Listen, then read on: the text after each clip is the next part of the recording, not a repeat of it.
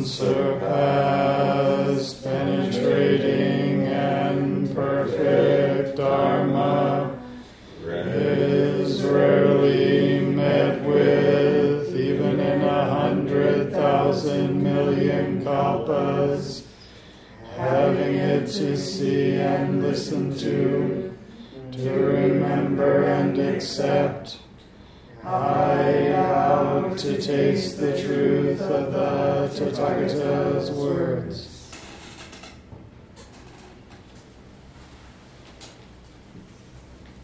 One last round. this very mind itself is Buddha. So I think y'all now have some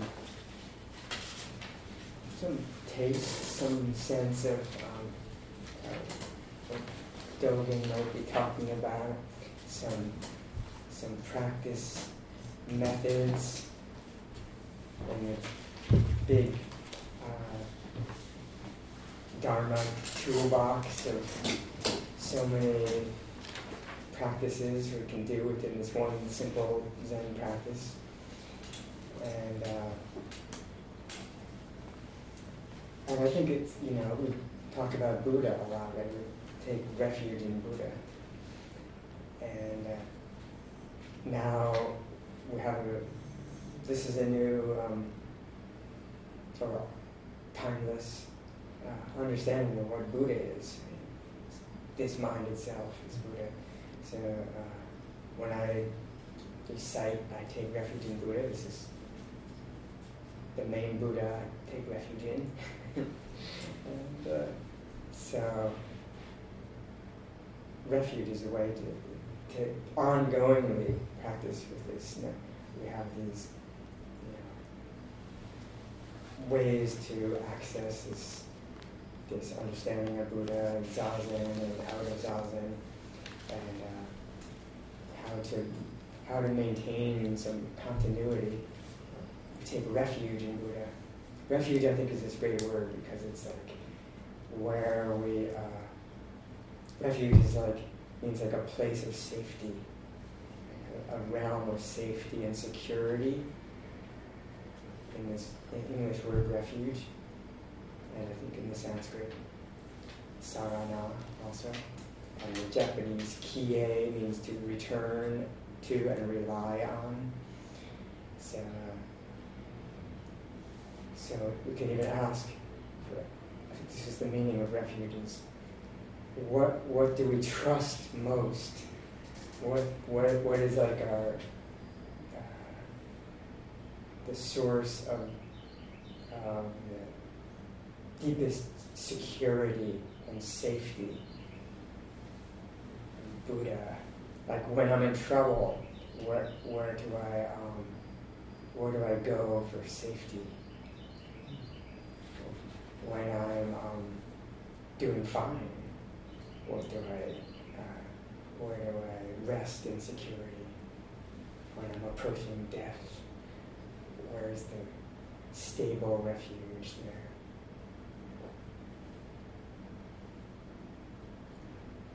Like if I'm looking for like a, a secure, safe refuge, I want to find um, a refuge that's like not wobbly or shaky find like really, um, really reliable, um, unshakable kind of refuge.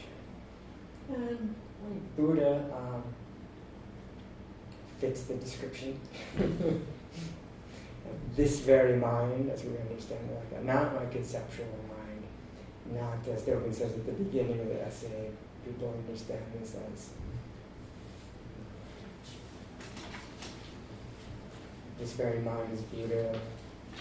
People think that the thoughts and perceptions of ordinary sentient beings with dualistic consciousness are Buddhas, but um, they don't seem um, so uh, stable and, and uh, safe and secure.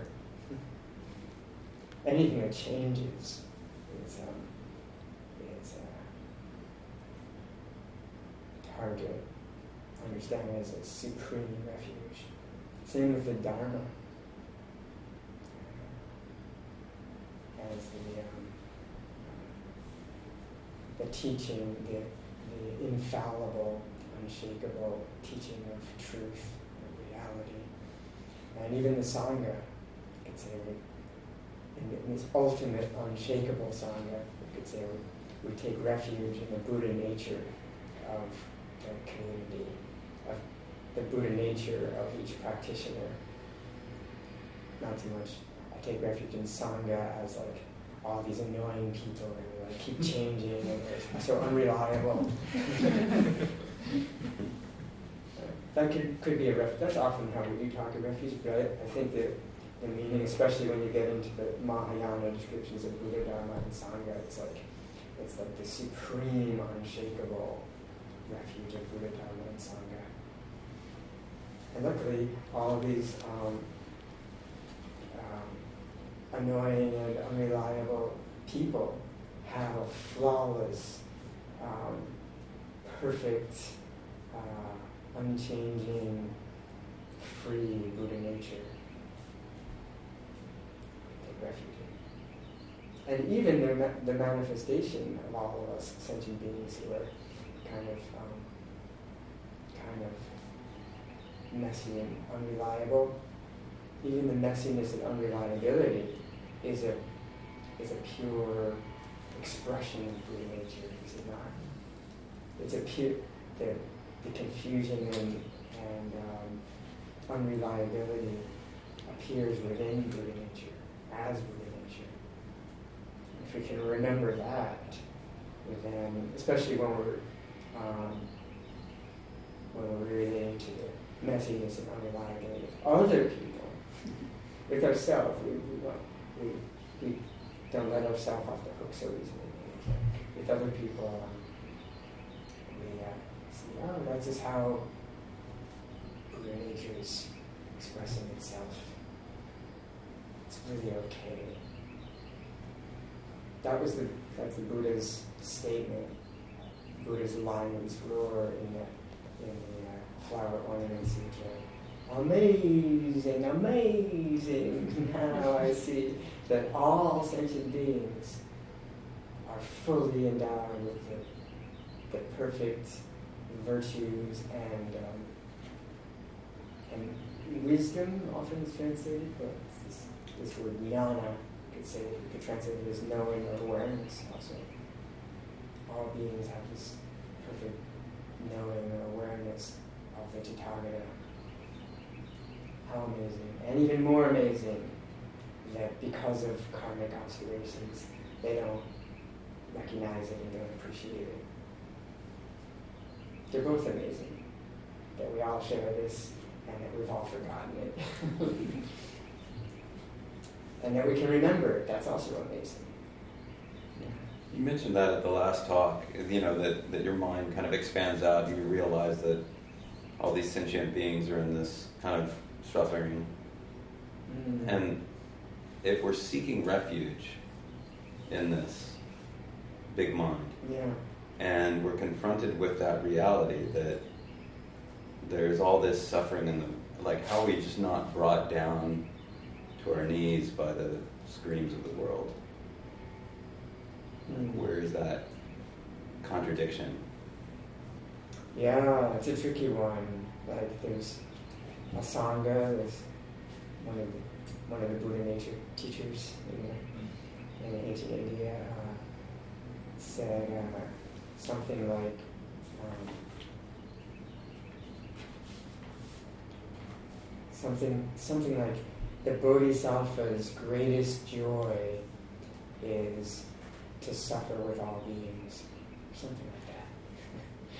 it's kind of hard to talk about, but because bodhisattvas are, are very joyful that they live in this one reality together, and yet they're um, not aloof from it either. They're they're there with the suffering of all beings, and um, uh, that's been a, a, a long-term kind of koan for me, is trying to understand the basic question is, do, do bodhisattvas, we're talking like bodhisattvas of great realization who are abiding in, in this verification of Buddha nature, um, like with more and more continuity.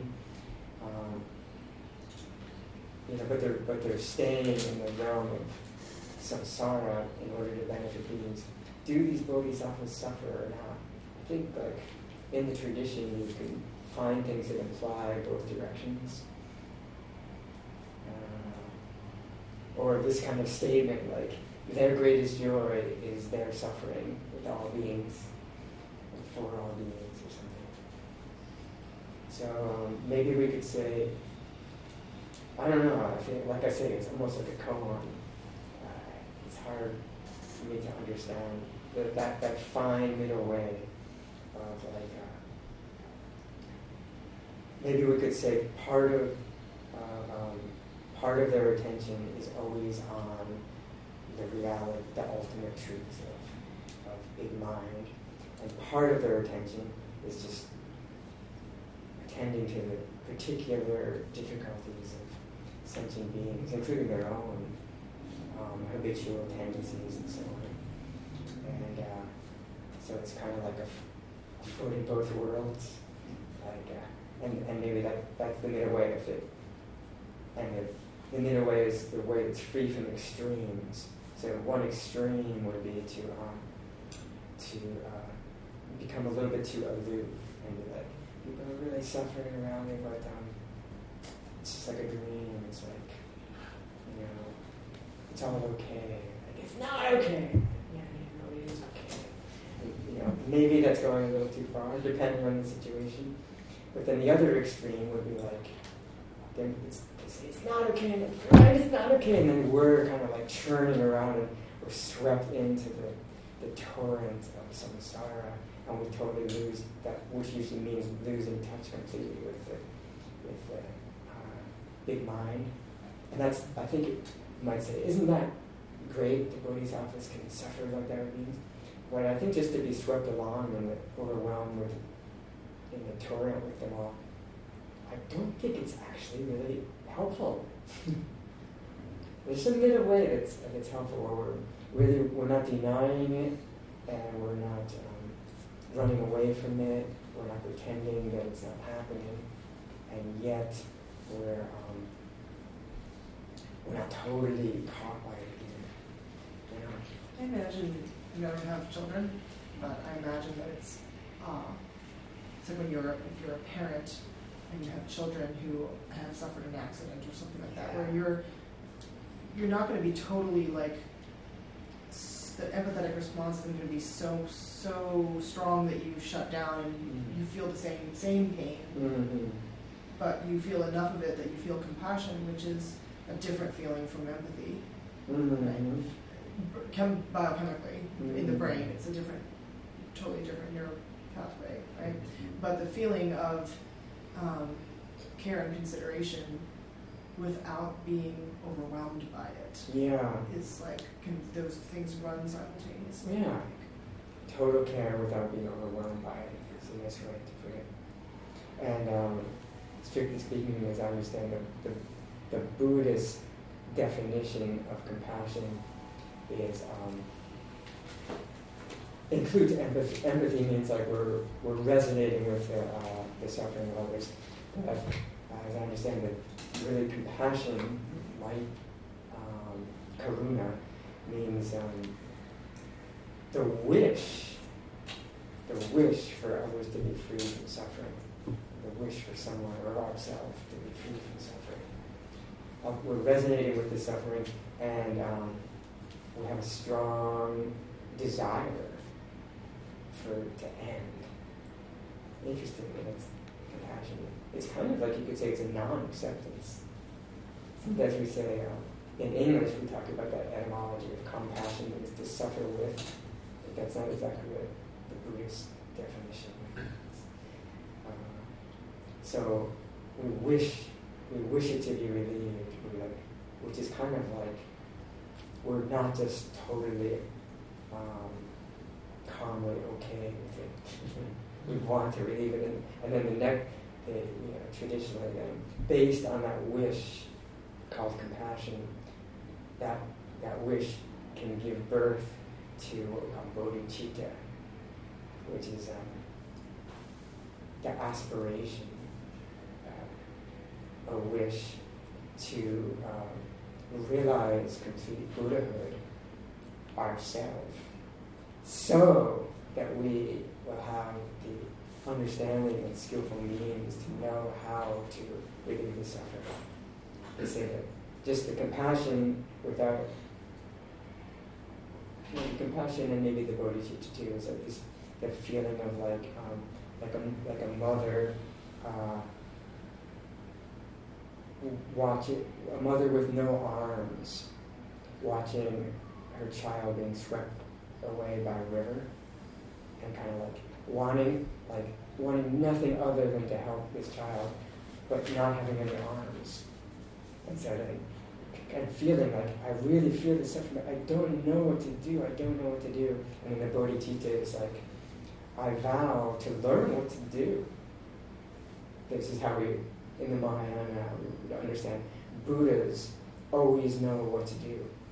That's part of it a Buddha is not just perfect wisdom it's like perfect skillful means that immediately can see suffering and respond appropriately without any doubt also kind of like that image of Avalokiteshvara's thousand hands with an eye in each hand.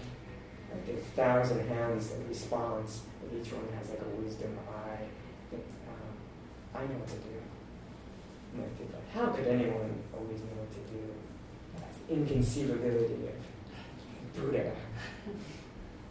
so, Bodhi, so that's one way of looking at Bodhicitta. Isn't that selfish to just want to be a Buddha? The aspiration for enlightenment?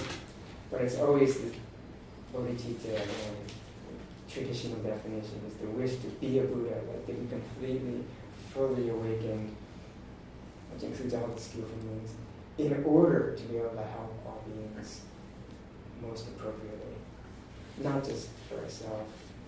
You could say not even at all, really, for it's like it's so, such a compassionate wish and feeling so helpless. Like I really have, have this total compassion, but that's not enough. I have to a Buddha. Buddhas arise due to that condition. Mm, Due to the suffering. Yeah. Yeah, Buddhas, the Lotus Sutra Yeah.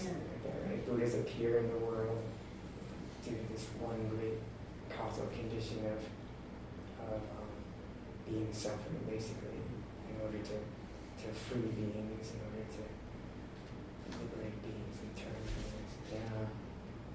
Necessity being the mother of invention. Yes. Yeah. But So. what is the term that where you see the problem in the world that makes you want to do this? Compassion? Yeah, but I thought that there was a Buddhist, Japanese, some term for kind of that first insight that there's something wrong with the world. Suffering. Dukkha. uh, yeah, recognizing that there's a problem.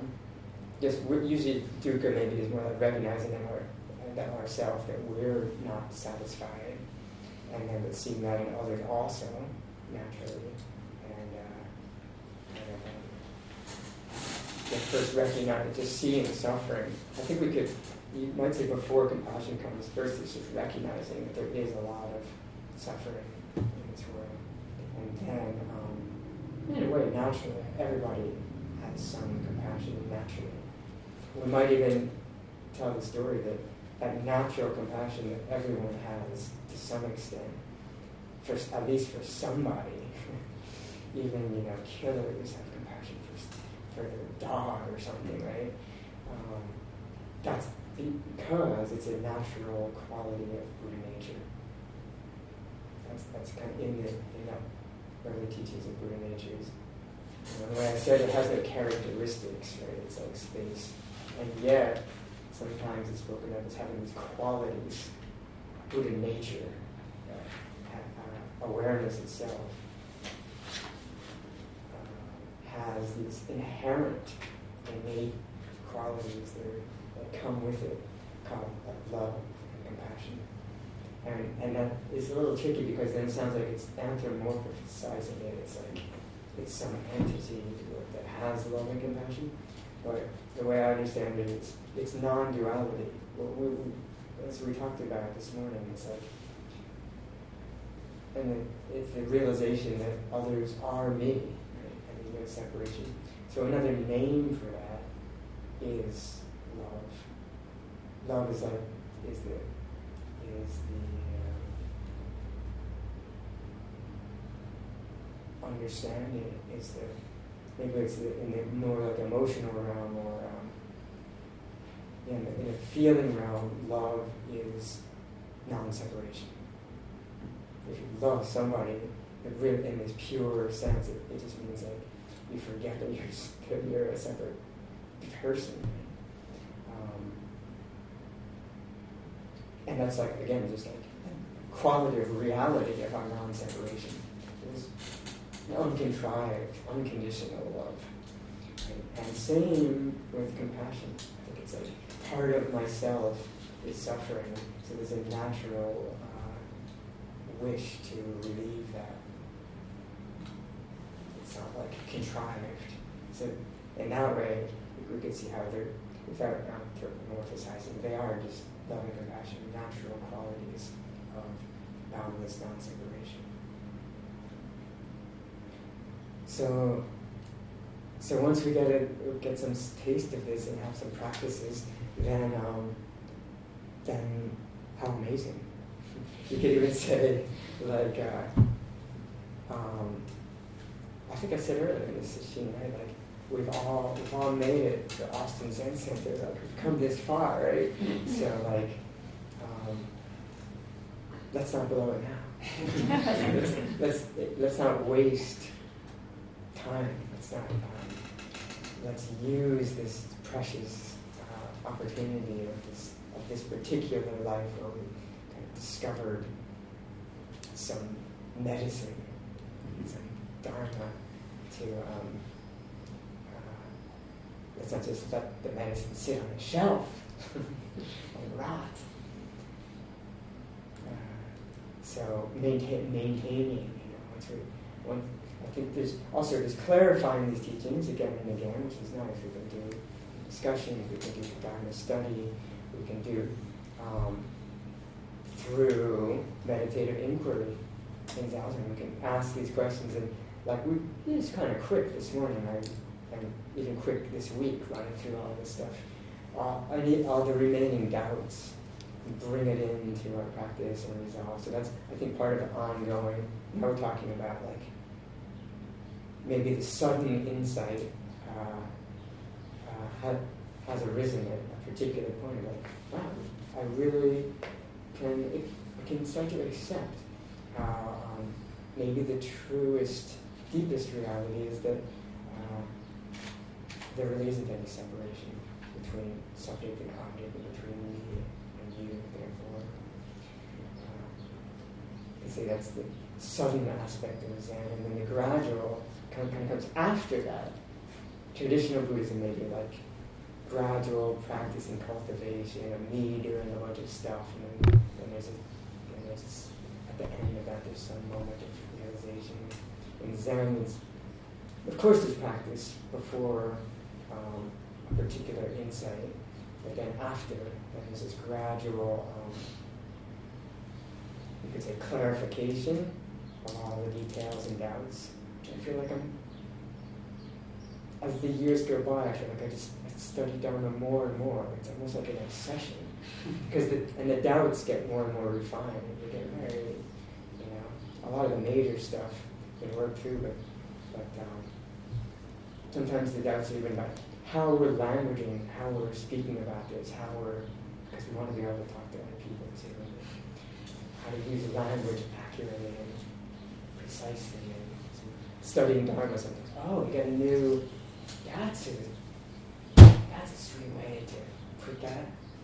That turns in a slightly new way. So clarifying, clarifying, and then deepening, and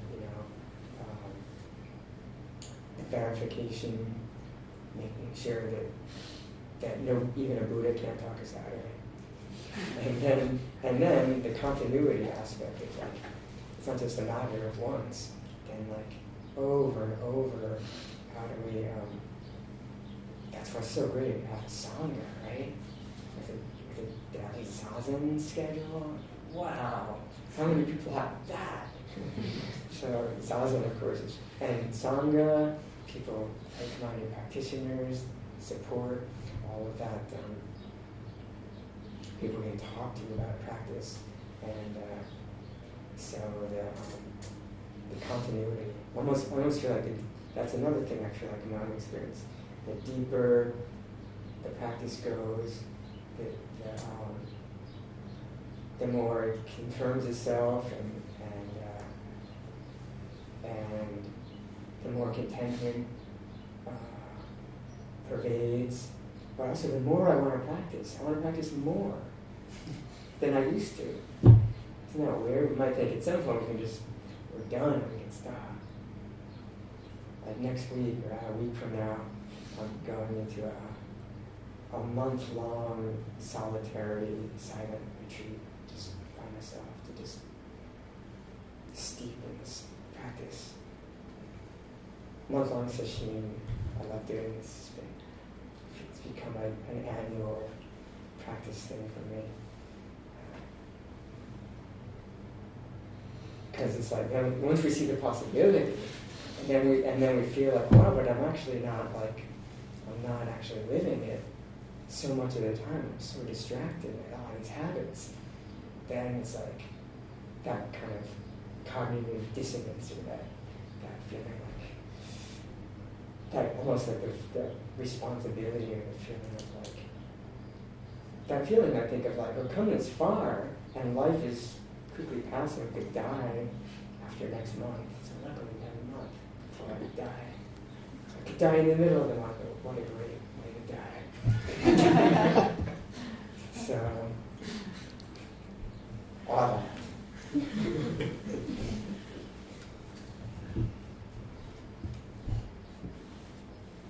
determined to get through a two-page essay.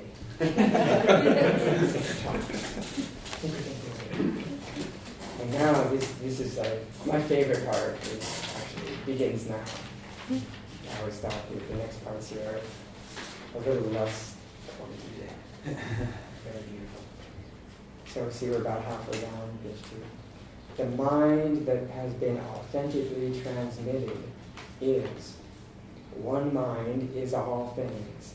All things are one mind. So as far as um, one one mind, this is the first time here that this phrase, it's one of these Zen phrases, one mind, but we've been talking about it. I think a lot of Zen people still, I've heard people interpret, they don't really mean there's one mind, it's a sort of a. But my understanding is, no, we're actually talking about one boundless awareness, not one conceptual consciousness, not one storehouse consciousness our individual memory minds and so on. But one um, source of all those minds, one big mind. And maybe the most um, well-known Zen ancient ancestor on the one mind is Huang Bo, Obaku, of the great ancestors in, in that kind of Linji side of our, of our lineage, of our documents. You know, early, early Chinese China, Huangbo, says all Buddhas and all deluded sentient beings are only one mind. There is no other reality. This mind, from beginninglessness, has never been born and never passed away. It's not blue or yellow or any color. It has no shape and no form. It doesn't belong to existence or non-existence. It's not old or new. It's not long or short, not large or small.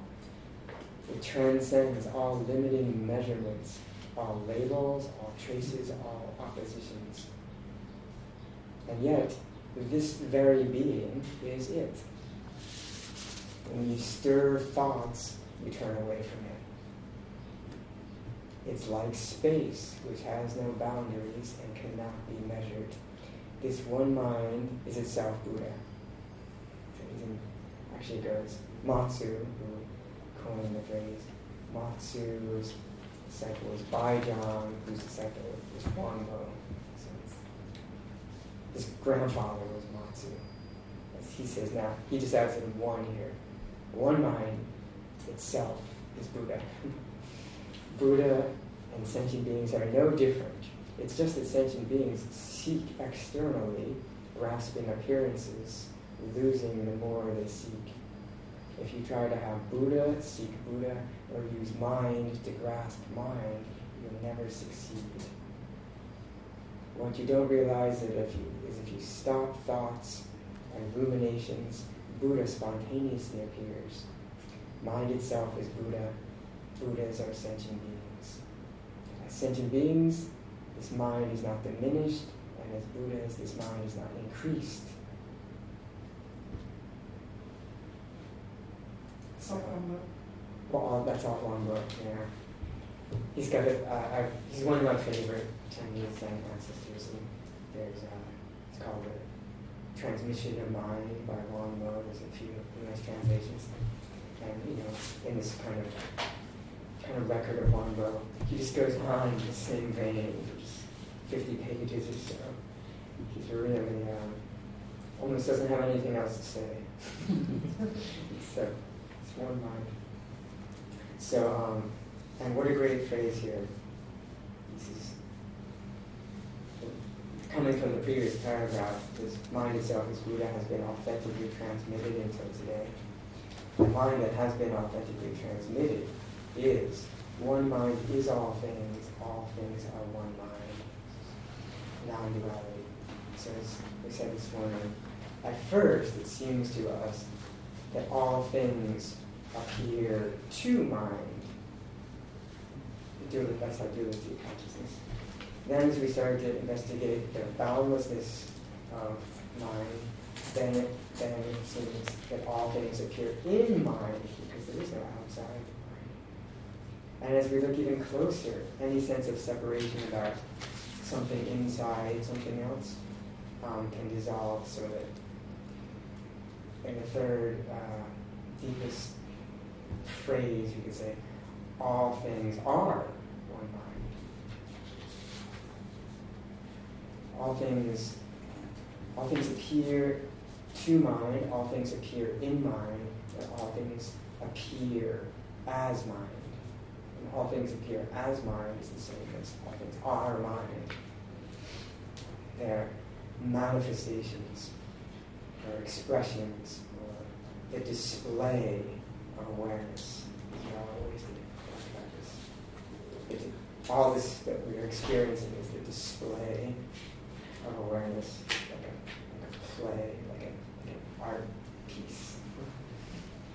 And uh, just a note here too that in this model that we're, this conceptual model we're talking about here, is interesting. That, uh, to me, it seems like this is a um, we could call it like a manifestation model as opposed to a receptive model. Often in Zen, we hear about this mind is like just a receptive, receptive openness, and anything can appear in it. The mirror metaphor kind of sounds a little bit more receptive. Anything can can appear on the mirror, and it's held equally. It's received equally. The Jijuyu, Zanmai, actually, in that, I think the latest translation of Kaz Tanahashi's Shobogenzo, he translates Jijuyu, Zanmai as receptive samadhi. Um, but, but actually, Jijuyu, G is self, and Ju, you, Ju is to receive, but you is to use or employ. So sometimes we say self-receiving and employing somebody, but Ju-yu as a compound, I think in, in Japanese they don't wouldn't usually break it up. I think, although I have seen the Japanese teacher Shohaku Okumura kind of validates calling it self-receiving and employing samadhi. But my understanding is usually that compound Ju-yu is read as um, enjoyment or fulfillment. And just if you split apart the compound, it's literally receiving and one. But I think more common reading, and I currently understand, would be the self-fulfilling samadhi. It used to be translated that way, self-fulfilling samadhi by Kaz. And, um, or self-enjoyment samadhi.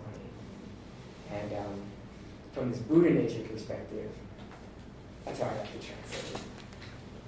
Yeah, there it is. Okay. You. Oh, let's see. Is that the right? Something like that?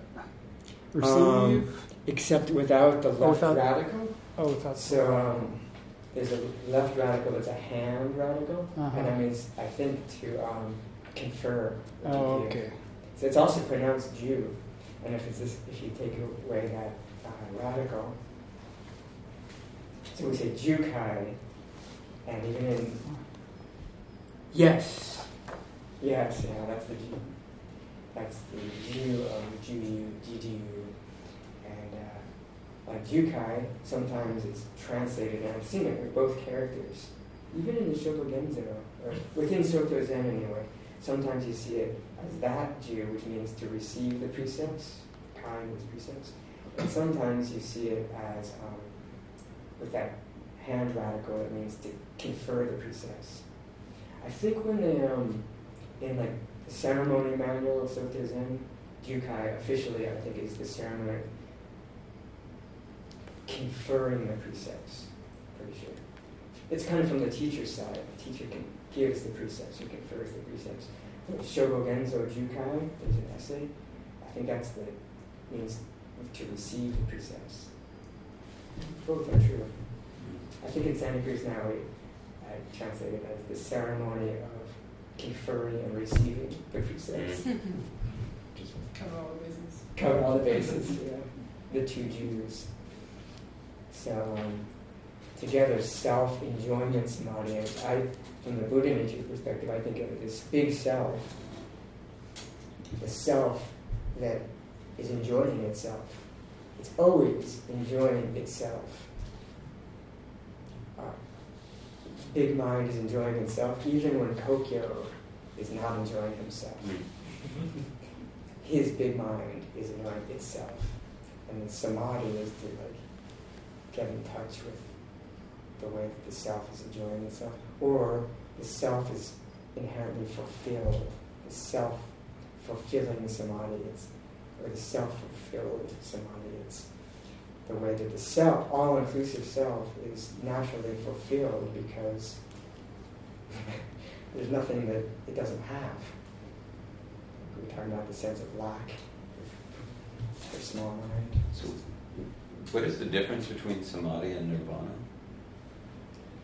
In early Buddhism, it seems like samadhi is, is you know, the meditative um, cultivation of concentration. But literally, the definition of samadhi is something like um, the one-pointedness of mind and object, because that's how the mind gets very concentrated. Even if it's like samadhi from following the breath, it's like the mind attending to the breath, and the breath becomes so um, intimate that that the mind and object become one pointed, are, are one point. And I think that the, in the Mahayana, people kind of playfully started understanding well samadhi is like not just a concentration that leads to insight, like in the early teachings, but samadhi itself, this one pointedness or non-duality is the insight. So that in the Mahayana, they started naming. Early Buddhism, there's only one samadhi, just concentration of mind. In the Mahayana, there's all these samadhis with these fancy names. I, I have the sense that mostly they're talking about the same, they're talking about non-duality. What we call it the self-enjoyment samadhi. We call it, so actually this is a, there's some scriptural confirmation for this point that, that they're all the same. There's a there's an essay called Self Enjoyment Samadhi by Menzan Zenji. It's in this book called Dogen Zen. It's a great essay by Menzan in the Soto Zen, the ancestor in the 1700s. And he says, he's trying to talk to people, uh, people asking about all these different samadhis. And he lists them all and he says they're all the same. And I think the ones he lists are Jiju Zamai, um, self-fulfilling samadhi. Hokyo Zamai is the jewel mirror samadhi. Um, Zamai O Zamai is the king of samadhis samadhi. It's the name of a Shobogenzo chapter. Uh, the, uh, the um, Kai In Zamai is the ocean seal samadhi, the ocean mudra samadhi the um, samadhi of limitless meanings in the Lotus Sutra, the samadhi of Vairochana, uh, realizing the whole universe, something like that. And then Menzan says, these are all names for the same thing, called just sitting. and he talks about um, just sitting somewhat like this kind of Buddha nature perspective, the great perfect mirror. One mind is all things, all things are one mind. I might even, if I had to take one sentence out of this whole essay to stick in my refrigerator door, I might choose that one. The mind that has been authentically transmitted is one mind is all things, all things are one mind. Thus, an ancient teacher said, if you realize this mind, there's not an inch of land left on earth. You probably get the feeling for this. Um, Zen talk now, but um, there's not an inch of actual material stuff left on the earth, right? Not even the smallest bit of any substance left. But of course, there's the appearance of lots of land all over the place. But there's not an actual inch of actual, like, you know, rocky soil that really exists externally and substantially and materialistically. That's how I would take it. When you, if you realize this big mind that includes everything, there's not an inch of land left on earth. We think that's what's maybe we can like say all our thoughts and feelings and like I can see how that's that's just mine, but like the solid earth itself, don't tell me that. but no, there's not an inch of land on the earth.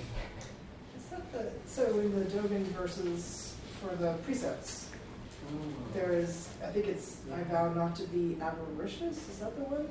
Because there's not even a bit of earth on the ground. Yeah, Yeah. yeah, it is in there. It's the same line. And it might be a quote from some old Chinese Zen thing. But yeah, it's the same line.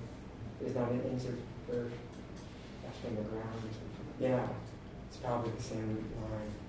Some of these phrases, I, I, I don't know where they come from, or, but it's part of what I love about Zen. Is sometimes it's so weird. Is that a, is that a helpful? You know, is that a, is that an, is that a skillful way to talk? But I think maybe for me, it's like me like, huh? And maybe it's that's maybe that's the point to get into like, huh? so uh,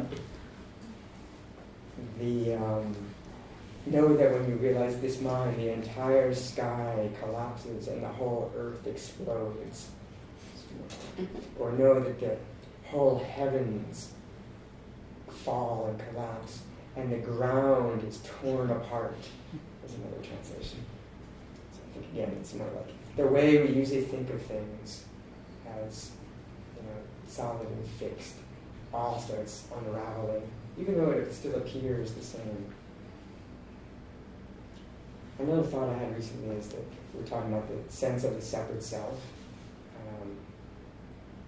This collection of habits and memories and feelings that we, that we identify with as ourself. Um, this was a conversation with, Shoho, my wife, I think she came up with this one. Said something. I think it's like our sense of familiarity. Is, we could say is almost like a definition of the separate self. You know, like a like we wake up in the morning and uh, in the same body, right? And we're like, oh yeah, this is like my sense of and the same house, right? And um, I feel like, yeah, this is all like pretty familiar. and that, and that's why we take refuge in the small self. It's familiarity, but that familiarity keeps us like maybe like kind of stuck. So, um, so practices that that help um, help make the sky uh, collapse and the and the tear the ground apart and explore the earth, like where we can't find the ground, is maybe kind of um, helps unravel the, the, the holding to this familiarity of myself. Doing something that we don't usually do, maybe. Sometimes just helps loosen it up.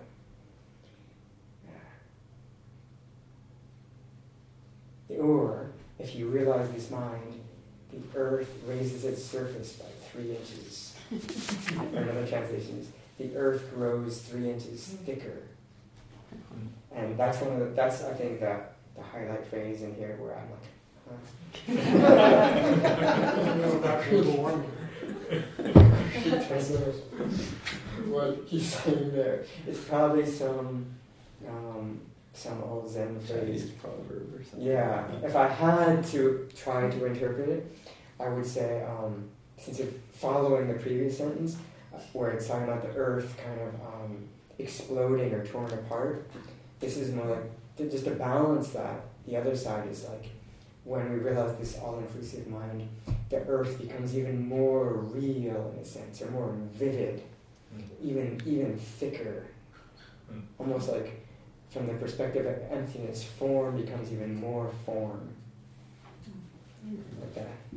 It's not literally that everything goes wishy-washy and, and like um, you can't tell the floor from the ceiling anymore. It's like it's like the floor is not the floor that it was, but it's even more vividly apparent as the floor. We're more present with it.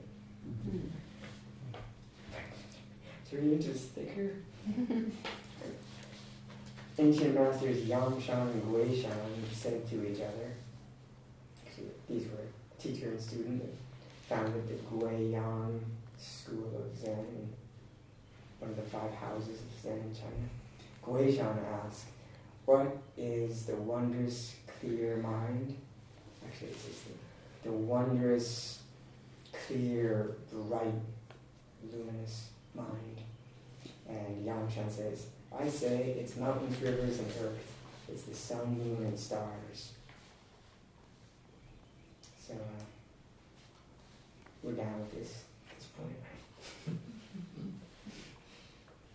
and uh, I like these when they make identity like that. It is. It's not so much.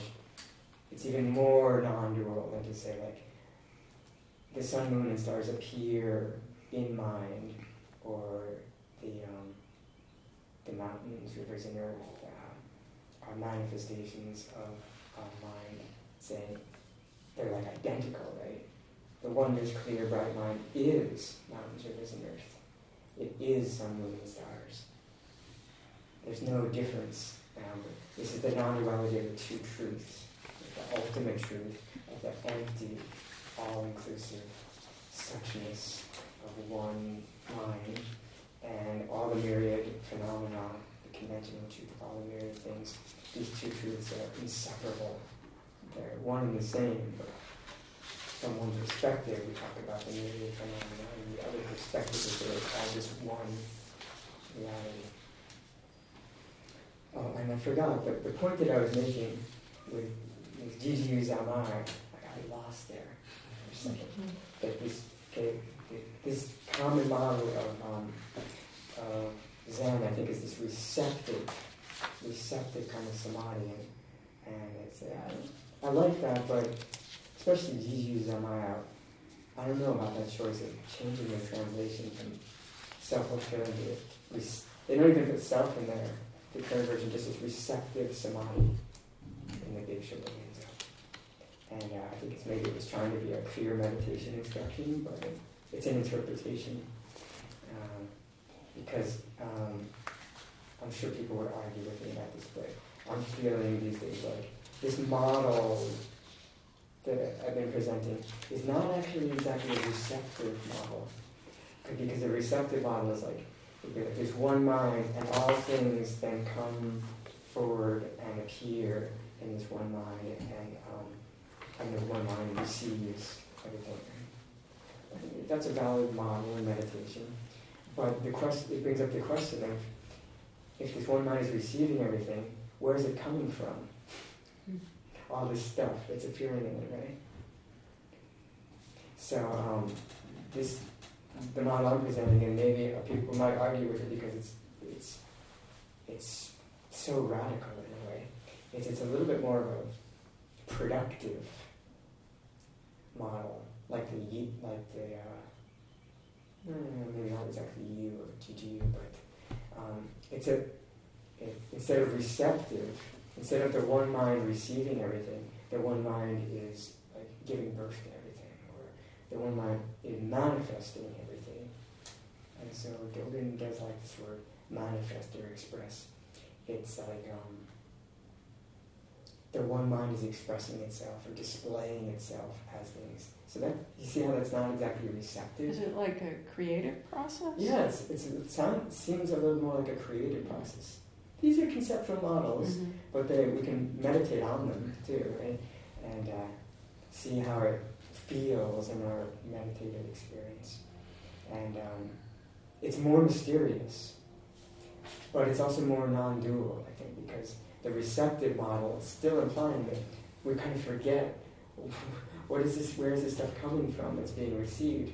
And then if we start examining that question, well, then it must be outside. If it's coming to us, to the big mind, what it must be coming from outside of it, and then we have duality again. But if it's emerging from within the big mind as big mind, that's not really re- receptive, right? It's almost the opposite. Instead of things coming to it, it's it's displaying itself. Not maybe productive isn't quite right because it's not really producing things, but it's manifesting as things. See how the difference? Mm. Well, you think of it like a, I think, like the, we were talking about the wave earlier, and like the wave within the water, right? It's, it's Yes. an embodiment of Yes. water. Nice It's not separate from water. Yes. And we definitely say that the ocean doesn't receive waves. That would be a weird way of talking. But the ocean manifests waves. Yeah. hmm So from maybe the Buddha nature perspective, it's not exactly a receptive model. Um, so even these parts of the Genjo Koan start to come into question, like to carry the self forward and um, literally the, the Japanese says to carry the self forward and practice and verify the myriad things is delusion. That's right, to carry the separate self forward and experience the myriad things or verify them is delusion. The myriad things come forth. I think our translation says the myriad things come forth and experience themselves is awakening. Um, but in the, you know, there's Dogen's sort of reversing these compounds. So the word self is jiko in there, and uh, so I, I think maybe more likely, common to translate that as um, maybe more. I would guess Dogen's intention might be more like to make a nice reversed pair to carry the, the self forward and and um, you know, confirm the myriad things is delusion. The myriad things come forth and confirm the self is awakening instead of themselves. It's quite a big difference. And I don't even know if you could read the Japanese as themselves, but I think it was. It's easier maybe to understand that way. Maybe both ways are okay, but they're a little different feeling. Can you follow that? Yeah. But then, then we have this problem. It's almost like the receptive model again, right? The myriad things come forth to confirm the self. Where do they come forth from? we could say the myriad things come forth from within the big self, and thereby confirm the big self. Could look at it like that. There's some juicy lines in the Genjo Koan meditation. Uh, In Tokyo. yeah. Um, so I don't think it, it doesn't seem to be a person, although it includes persons, but is it a kind of intelligence? The big mind you're talking Uh about? huh. Yeah, I wouldn't call it a per. Well, so a person um, is more like this um, causal series of body and mind experiences, called like an individual, and the person you could say appears in big big mind. A person is a manifestation of big mind, you could say, and. Uh, Intelligence, I mean, in earlier, Schrenecker was using that term kind of spiritual intelligence. So, um, has Maybe- order. big mind. Uh huh. Order and creativity. Was it everything? It, it sounds like um, one mind is all things. Uh huh. All thing. One mind is everything. Everything is one mind. So it's not. Um, to even that's why I say I wouldn't even maybe use the word productive myself because um, then we're basically talking about it. Then it sounds like a kind of creator, God, actually. which is Yeah. similar to the you know some of the Indian versions of Atman, and that you know the Atman and the Brahman is as like a God, kind of God creator type being, and it's kind of like that I think, and yet um, manifestation is a little different than creation, because the things that are being created are not actual things, they're actually just the awareness itself taking form as. Uh, the things.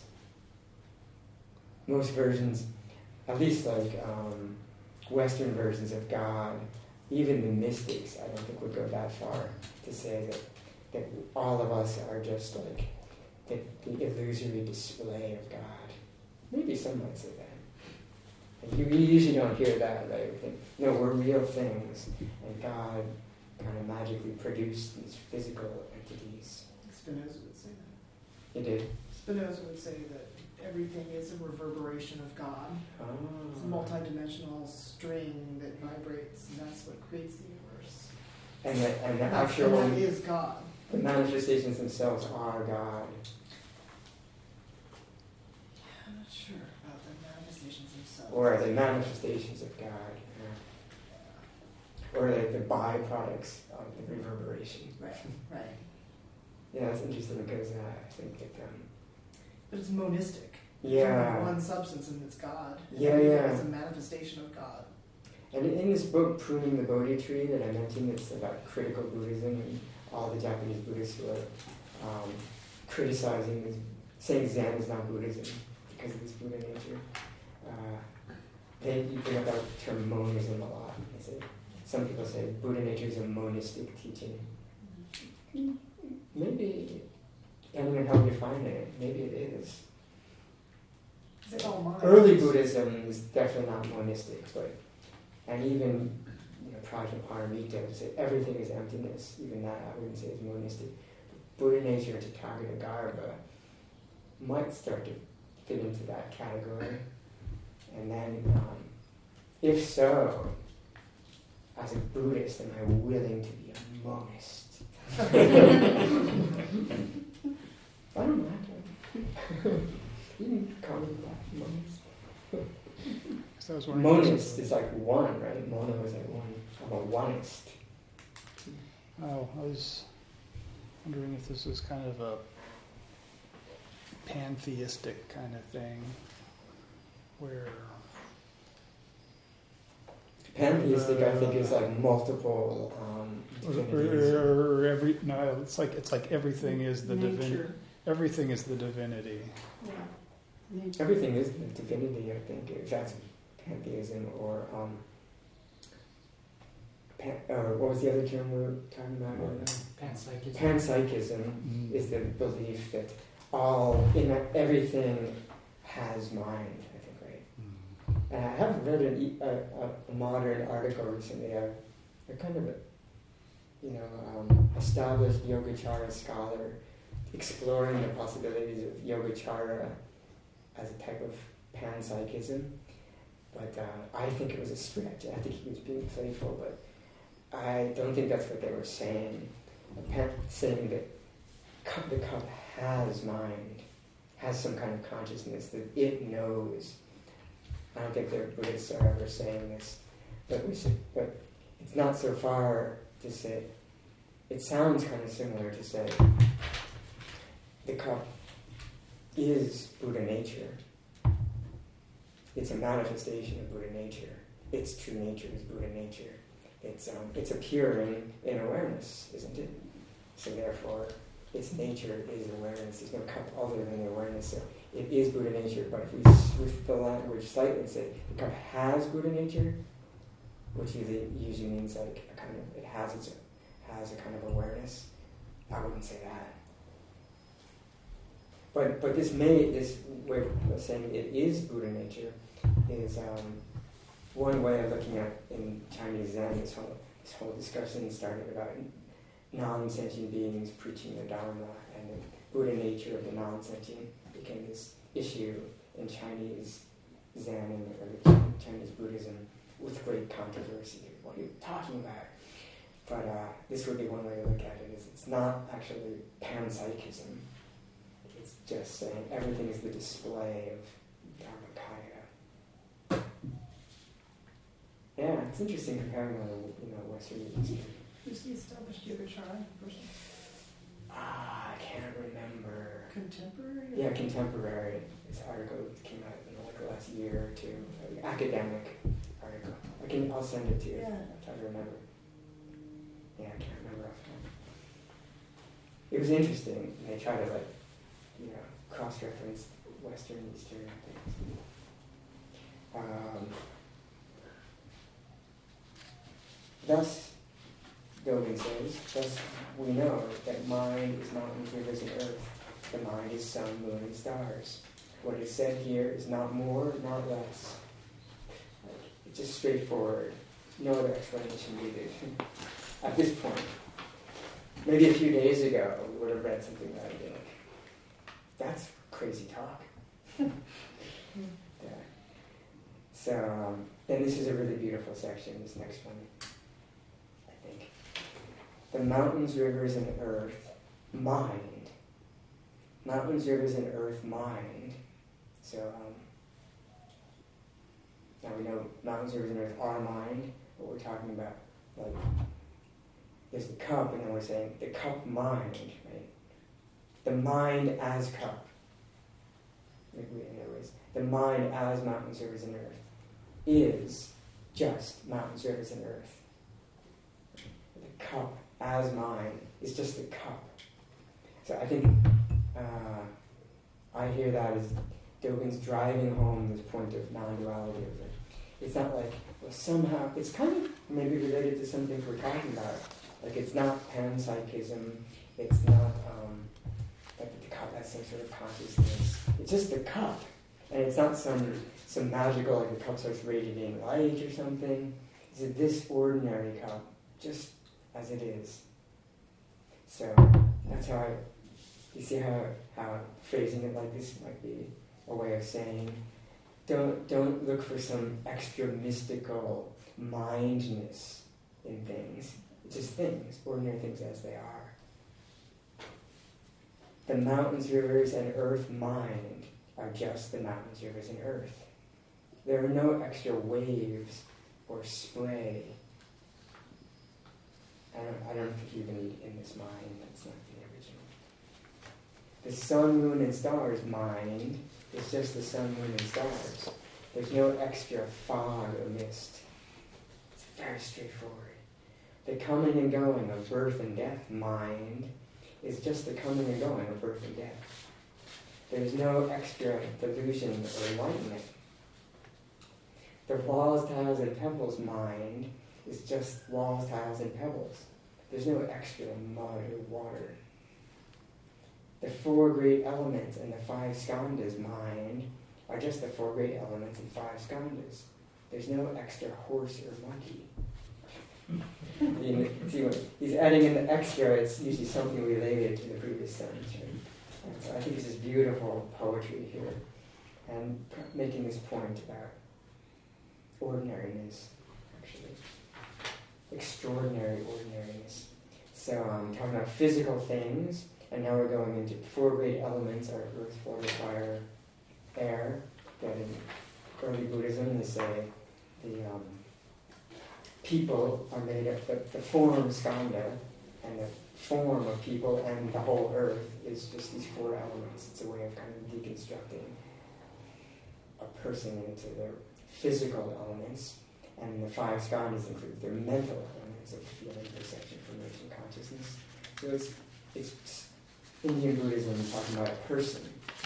A person, a person in their mind is four great elements and five skandhas, and no extra horse or monkey apparently there's some Chinese phrase that uh, of the horse will and the monkey mind.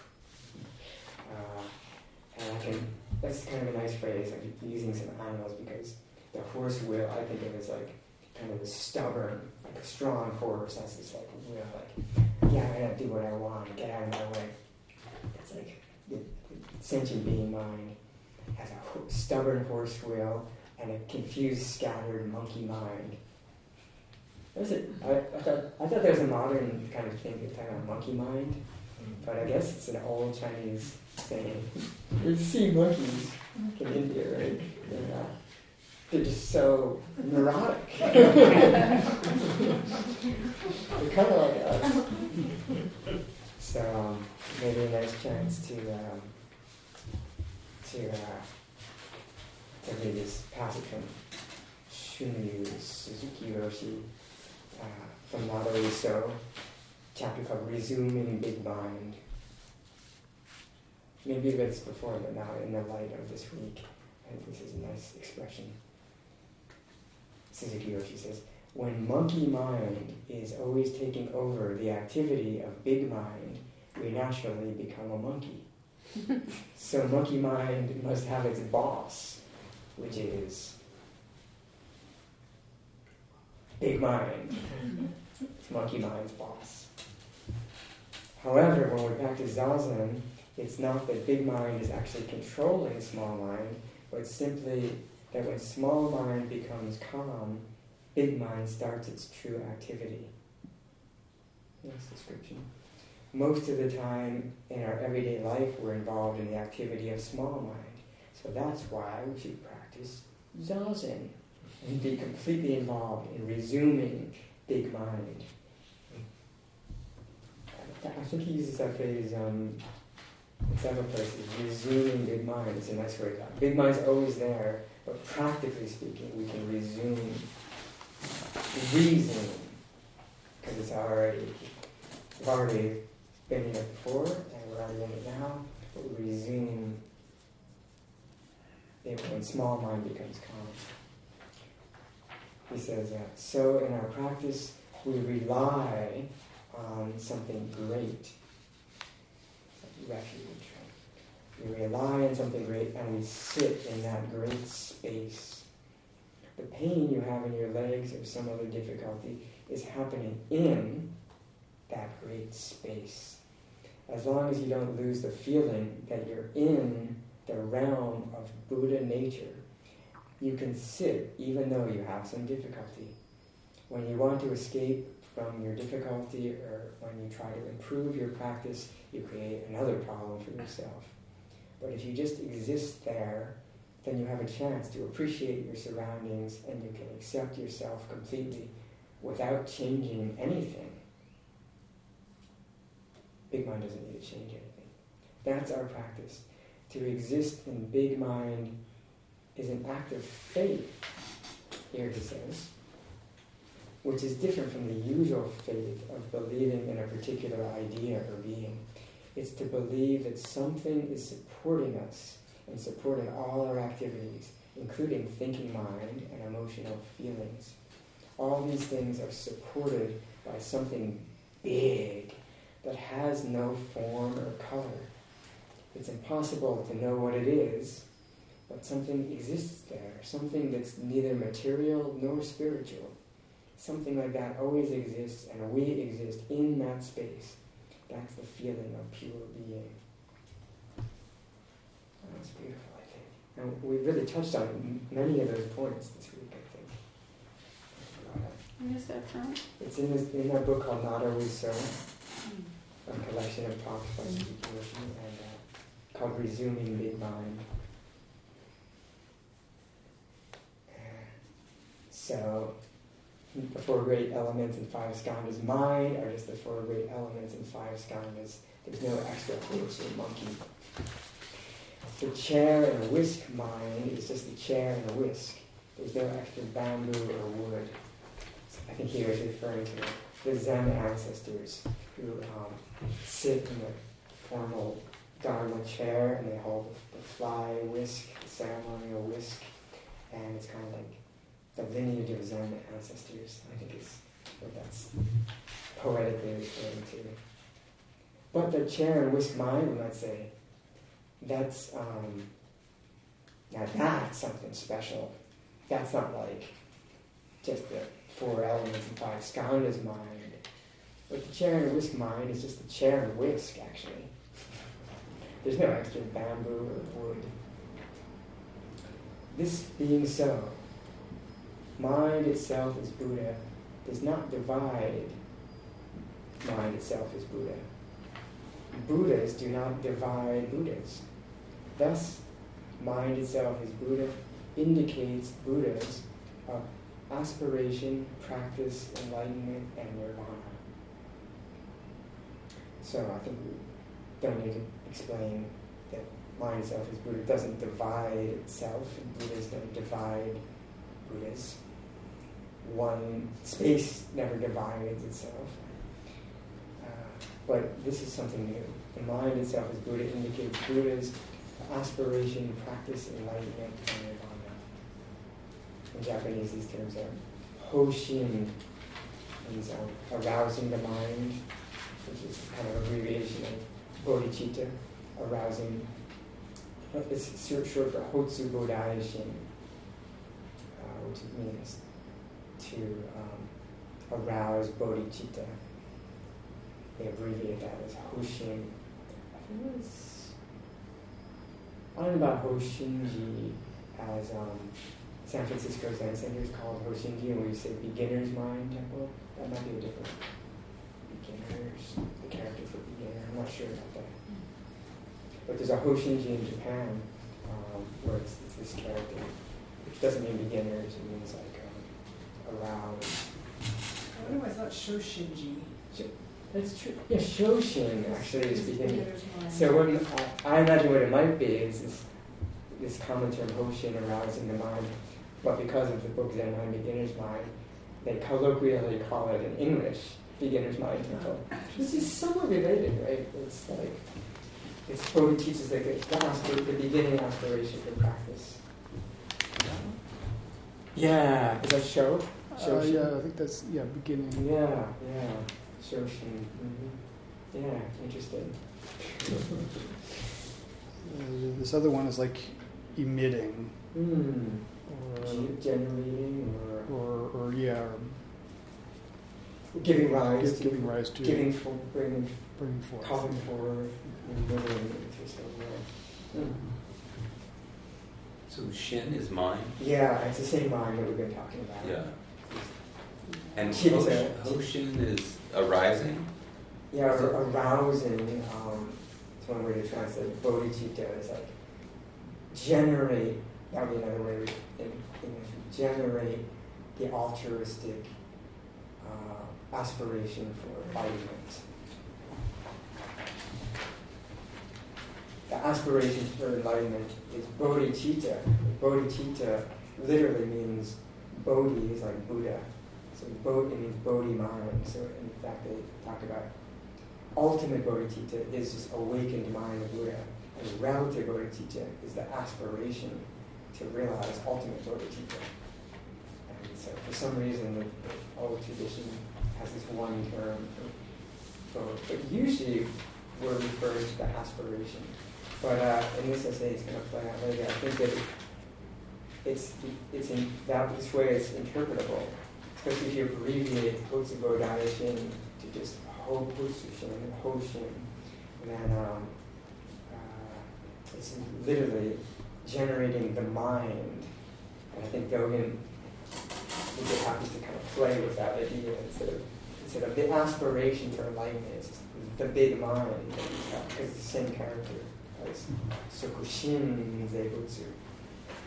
Uh, Hoshin. Hoshin practices shugyo, Enlightenment is Bodai, which is the transliteration of Bodhi. And Nirvana is Nehan, which is the transliteration of Nirvana. So, um, so these are seen as like kind of stages of practice. First, there's the um, generating the aspiration to realize awakening, and then based on this aspiration, we start to practice, and then based on practice, there's bodhi awakening, and then culminating with nirvana. Nirvana and awakening are almost synonymous, but um, we could hear it as kind of stages of a Buddha's life. Could, nirvana, there's nirvana um, with remainder, which is like the insight into the unborn, the unconstructed is nirvana is spoken of. And uh, the experiential verification of the unborn, unconstructed, unmade, undefiled. And then um, that's nirvana with remainder, meaning the five skandhas are the remainder.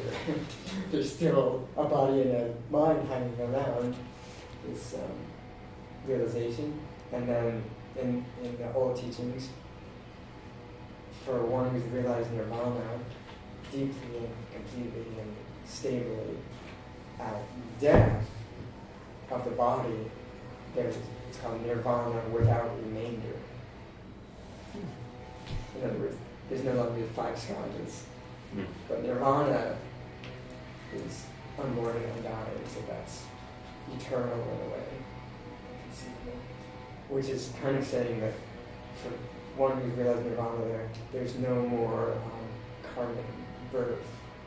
Otherwise, there's at death, there's just immediate rebirth based on previous karma. For like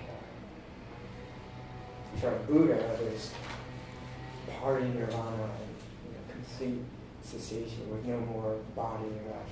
And so, so it's kind of talking about the sequence here. Aspiration, practice, enlightenment, and nirvana. Those who have not actualized aspiration, practice, enlightenment, and nirvana do not experience mind itself as Buddha. So I think we can hear this as um, mind itself as Buddha is always um, the case for all sentient beings, actually. But those who don't even have any aspiration to practice at all wouldn't end up in a place like this, and wouldn't um, wouldn't start thinking in this weird way about big mind and stuff. So they wouldn't uh, they wouldn't experience or appreciate mind itself as Buddha. They have it, but they just don't. Um, they haven't had a chance to ask these strange questions like is awareness present? So it's kind I think it's praising that the amazing thing, like just even the slightest aspiration to like, I want to know what's going on in this life. Like, what is all this about? I think even that, just that thought, is already kind of like a you know, stirrings of an aspiration. We want say, I vow to become a Buddha for the benefit of all beings. That first thought, but I, I would call it that's an as, a practice aspiration. This first, we, we can think of those those first moments that like turned us towards practice, right? That's, that's great gifts that we look back on were maybe really something very small sometimes. Just starting to get curious. Those are the beginnings. Look where it ended us up. We're in a sesshin. from just coming came from an aspiration, right? And it's, eh, it was nothing really, but it was something.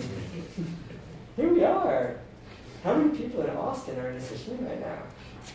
How many people in the seven billion people in the world? How many of them are in a sesshin? What percentage? That's upsetting. Like, come this far. It's not wasted. Or they're all here with us. There are, of course, they are here with us. But um, as Dogen says, um, if they don't have any aspiration, they don't experience mind itself as Buddha. They have it. Uh, so there's something about this, and it doesn't necessarily say you have to have all of them, but but maybe all of them is actually one thing. So um, in Shobogenzo uh, Gyoji, continuous practice, his essay, Dogen says, on the great road of Buddhas and ancestors, there is always unsurpassable practice, continuous and sustained. It forms the circle of the way and is never cut off. Between aspiration, practice, enlightenment, and nirvana, there's not a moment's gap. It's the same four terms here. But between them, there's not a moment's gap. Continuous practice is the circle of the way. This being so, continuous practice is undivided, not forced by you or others. So this is Dogen's way of looking at aspiration, practice, enlightenment, and nirvana. There's not a, a, any gap between them. From the perspective of big mind, timeless big mind, displaying itself as what we call sequential time, uh, from its perspective, there's not a gap between aspiration and enlightenment. There's not a gap between Shakyamuni Buddha 2,500 years ago and us sitting in this room in terms of time and, uh, and in terms of pra- in terms of the evolution of practice and practice unfolding. It's all happening now. It's always been happening now. There's nothing other than now. In the big timeless now, there's not a gap between these. On. Even if you arouse the aspiration for enlightenment and actualize practice realization for a moment, that is mind itself is Buddha. And so here the translation aspiration, arouse aspiration for enlightenment. That whole phrase is Hoshin in the original. So, um, so it might be nice. To, I think this is where Dogen may be playing with this. You could translate it as even if you arouse the mind and actualize practice verification for a moment, that's mind itself as Buddha. Instead of saying arousing the aspiration for enlightenment, you see the difference? Literally, it's just generating the mind, you say radiating, radiating the mind, and um, and actualizing. That's this term shusho, I mentioned earlier, practice verification. If you arouse, we could hear it here.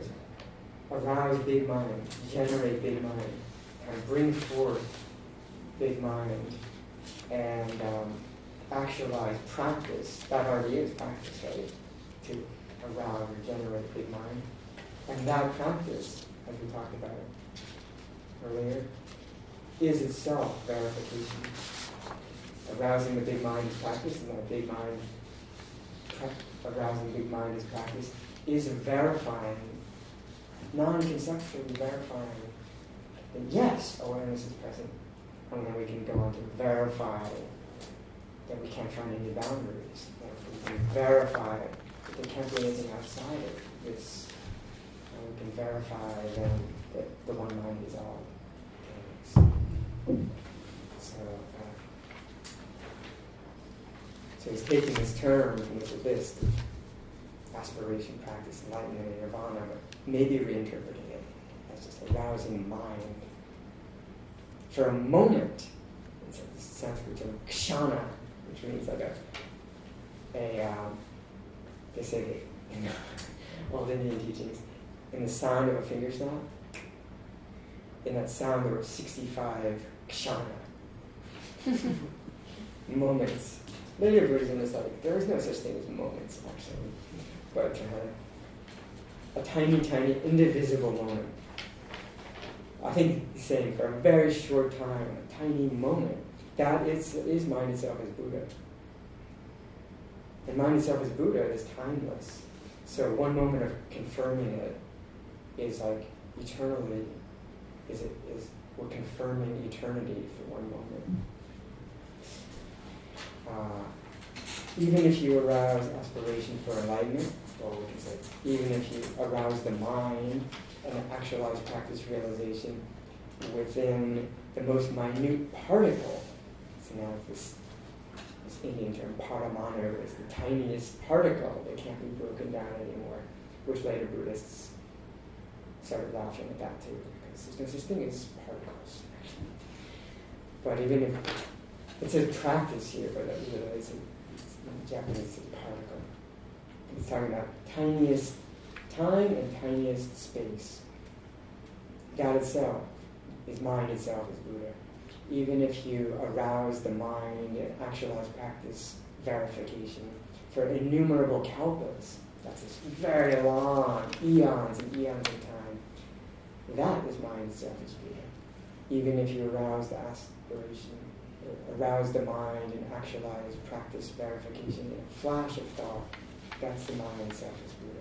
Even if you arouse the mind and actualize practice verification within half a fist, that is mind itself is Buddha. It's known as weird Zen terms. But in the Shobogenzo glossary, it says fist is sometimes a, a Zen metaphor for um, like direct understanding. Somebody asks something and the Zen teacher just raises their fist. He's kind of nice for it.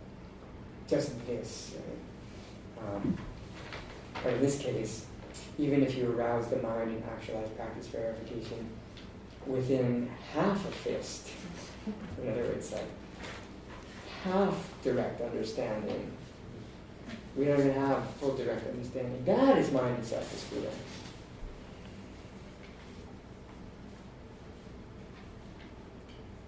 Those who say that practicing for an eon to become a Buddha is not mind itself is Buddha have not seen, known, and studied mind itself as Buddha.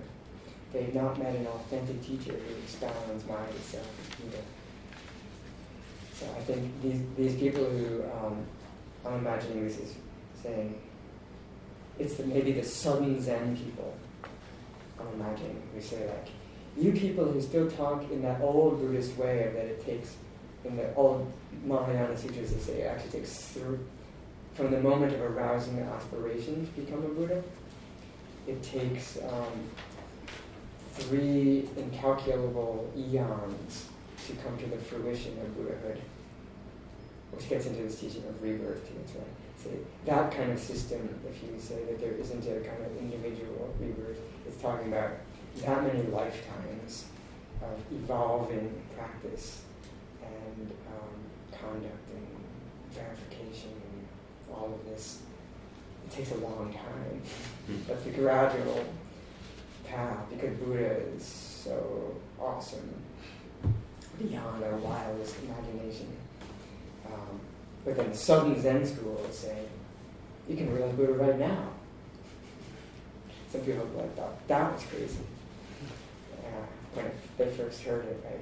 So I'm imagining these are the these are the Southern Zen people who then say, you gradual people who go with these scriptures and say it takes an eon or three incalculable eons to become a Buddha.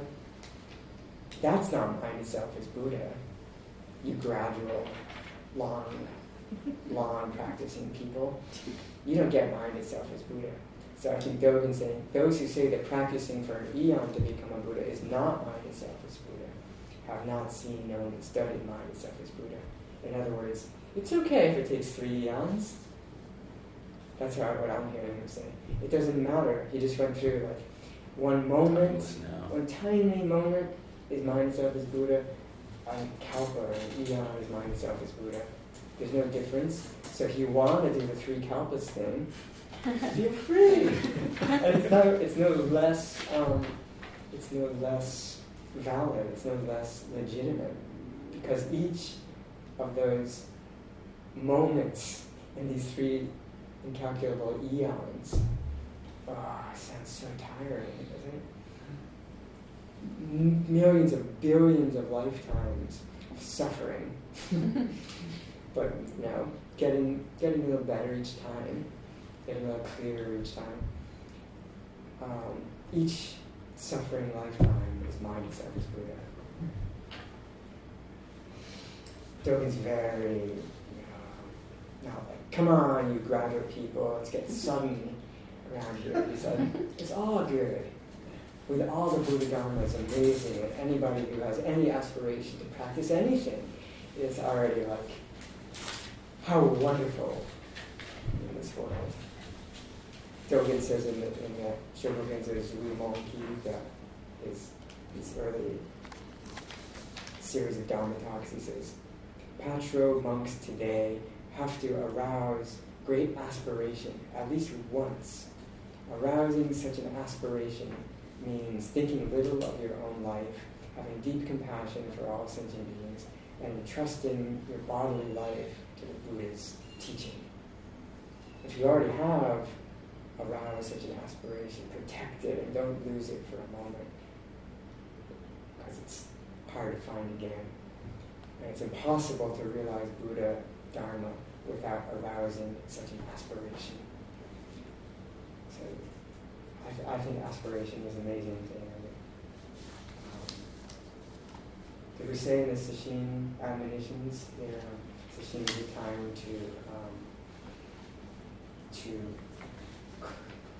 clarify, deepen, and actualize our ultimate concern, deepest intention. I think we read something like that in First Thousand.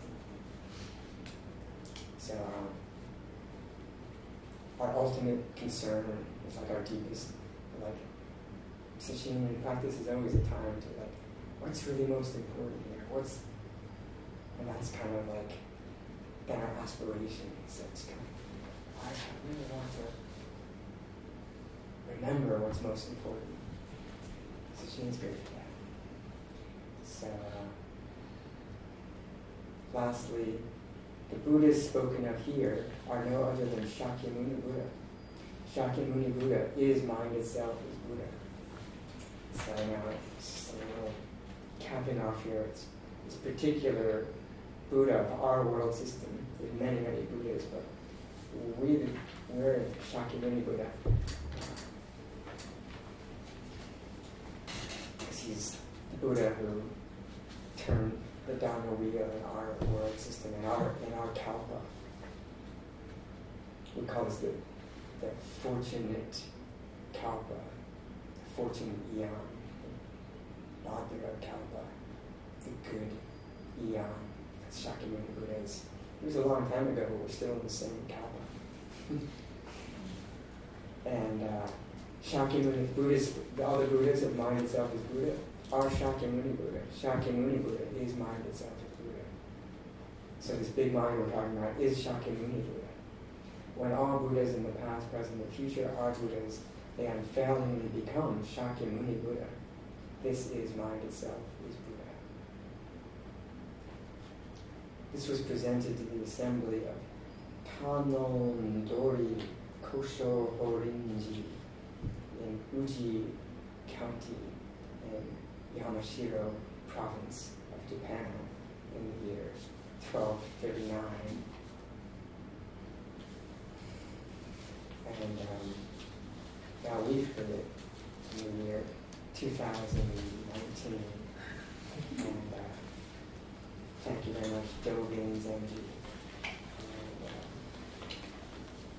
and thank you very much, all of you, for sitting and arousing the aspiration and practicing and verifying whatever we have to verify. And any positive energy, any um, merit. These days, merit's a hard one to understand. These days, I'm, I'm trying to understand merit as open-heartedness. They say that to, to be a, one of these Indian Buddhist teachings. A Buddha, how does a Buddha come to be? A Buddha is the culmination of um, all these lifetimes of collection, accumulating merit. You know, there's like this idea that merit is some sort of spiritual bank account or something. but merit's defined as the result of, of virtuous activity. So, what is the result of virtuous activity?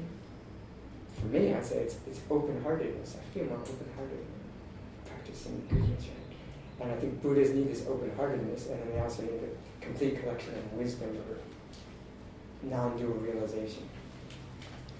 They don't need just the non dual realization, they also need this complete, the completeness of merit, or kind of like emotional open heartedness and open to all beings. Because you might say it comes with the wisdom, but it's talking about these two sides. And then we've done it. I say, whatever's been happening here, I call it virtuous activity. we generated a lot of merit and that kind of, um, I feel like some open-heartedness with all of you. So, um, and then this amazing thing that we can give it away as bodhisattvas. Any open-heartedness, it doesn't necessarily disappear, but we wish, we wish to share this open-heartedness with all beings everywhere. It's called dedicating the merit. We, we um, imagine, and our mind is very powerful, so we imagine um, spreading this open-heartedness to all beings, especially suffering beings, anyone, anywhere who's who's distressed or in pain or in confusion or homeless, hungry, or destitute or lonely or confused, and uh, even for the um, the earth itself, which these days uh, is trying to support us very generously, and we're taking such good care of her. So uh, may she receive our open-hearted yes also. And just I know we're running a little bit late, but uh, do we have four minutes? extra to hear a song to close. Yeah. I could. I just thought of this song during sesshin. It's so pertinent. uh, this is this group called um, Honey Rain. It's a uh, so um, Tibetan Buddhist practitioners did all this Dharma music, amazing Dharma music. Um, I think they're really great and putting all kinds of uh, Buddha's sutras to music and, and um, Dharma songs. And it, how, how does it spell? How does it spell? Well, if you want to find it like on YouTube, Doha songs. Doha songs are like in India. They're like um, like spontaneous realization songs.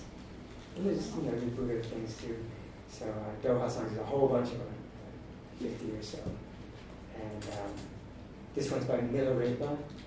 Milarepa is one of like maybe the greatest Tibetan yogi practitioner who sung these spontaneous songs in English too. So this is yeah, he lived in like the I don't know 10th century or something. Milarepa.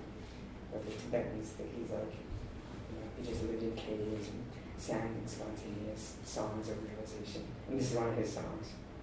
Is he the green guy? What's that? Is he the green guy?